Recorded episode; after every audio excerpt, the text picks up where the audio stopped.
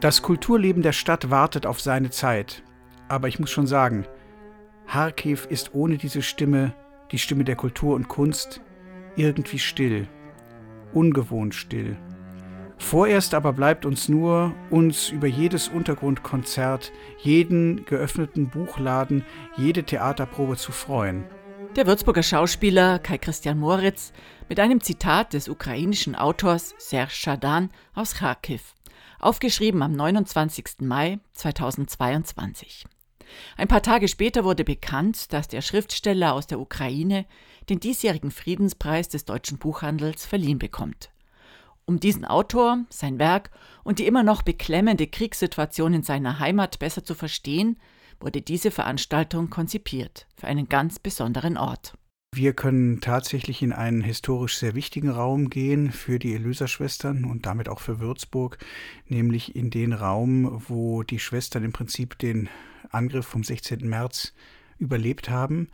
Äh, an diesen Raum angrenzend ist der modernere Luftschutzbunker, der sicherlich in, aus der Zeit des Kalten Krieges äh, noch stammt. Wenn Kai Christian Moritz von Wir spricht, da meint er das Teen-Quartett für Musiker und Schauspieler.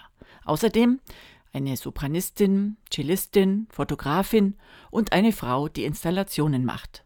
Sie alle haben sich vom Bunker der Klosterschwestern und der Literatur von Serge Chardin inspirieren lassen.